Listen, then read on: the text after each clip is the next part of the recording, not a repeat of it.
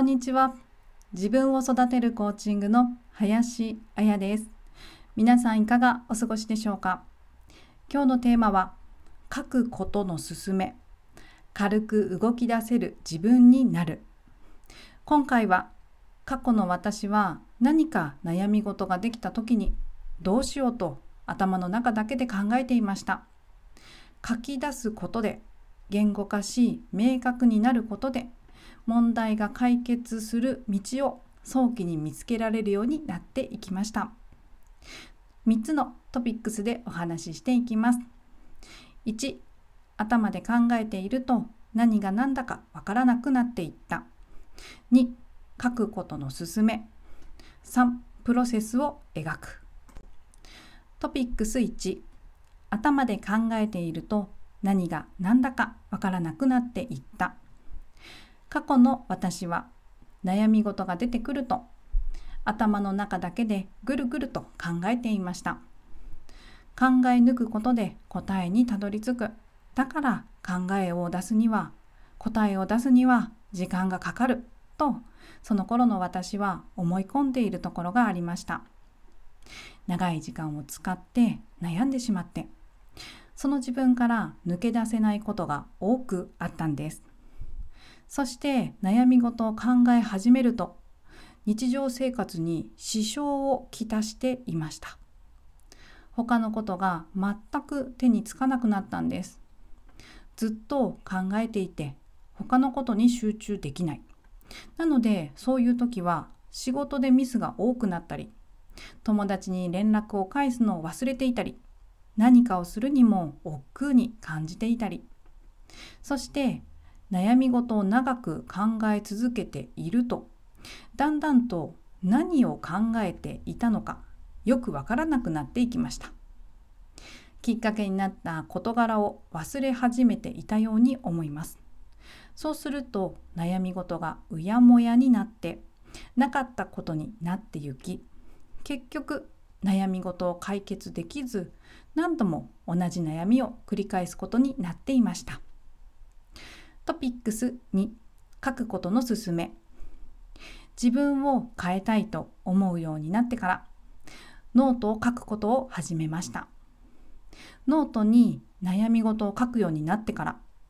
思考の整理がつきやすくなって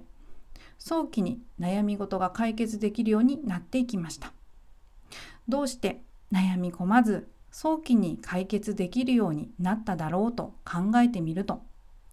書くことで行動を切り替えるきっかけになっていました。ずっと引きずってしまわないためにも気持ちから切り替えるだけではなく行動から切り替えていきます。書く作業がきっかけになってくれます。頭で考えるだけではぼんやりとしてしまっていることを書くことでどんなことを悩んでいて考えたいのか言語化し明確にすることができます。悩み事の解決したい部分が明確になるからこそ対策も明確に考えることができて解決に向けての情報を集めやすくなりました。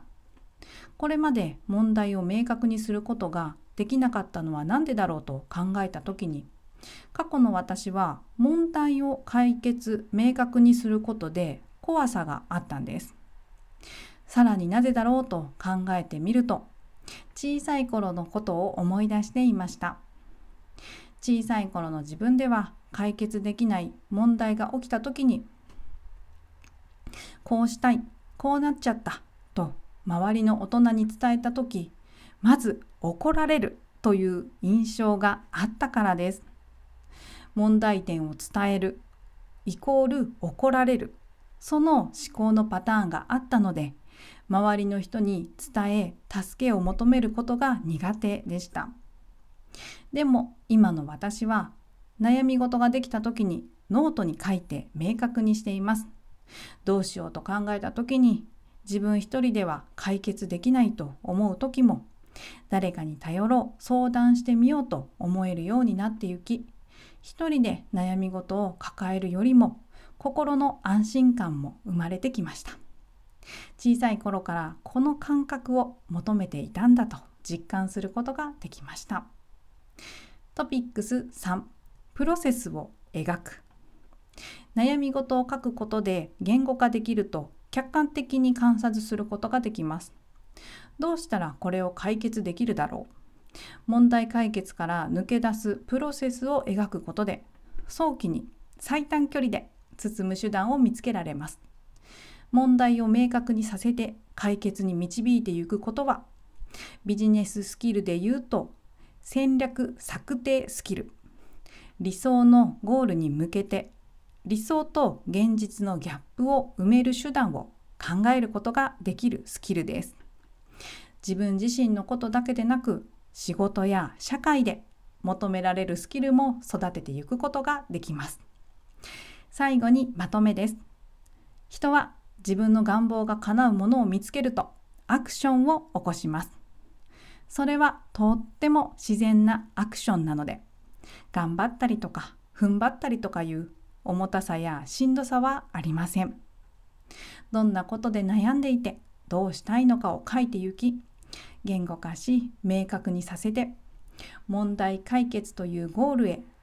そのゴールへのプロセスを描くことで解決への手段を見つけた時にいつでも身軽に動ける自分をスタンバイしておけます。ということで今日のテーマ「書くことのすすめ軽く動き出せる自分になる」はいかがでしたでしょうか自分を育てるコーチングでは60分間のコーチング無料セッションも行っております。気になるわ、やってみたいわと思われる方は私のインスタグラムのプロフィール欄にあります URL から無料セッションはこちらというところをタップしていただきまして LINE のお友達追加をしてください。もしくはダイレクトメールにて無料セッションやってみたいですとのことでお声がけください。質問やお問い合わせもどうぞお気軽に私が直接お返事させていただきます。それでは今日はこの辺りで終わっていきます。今日も自分らしい一日です。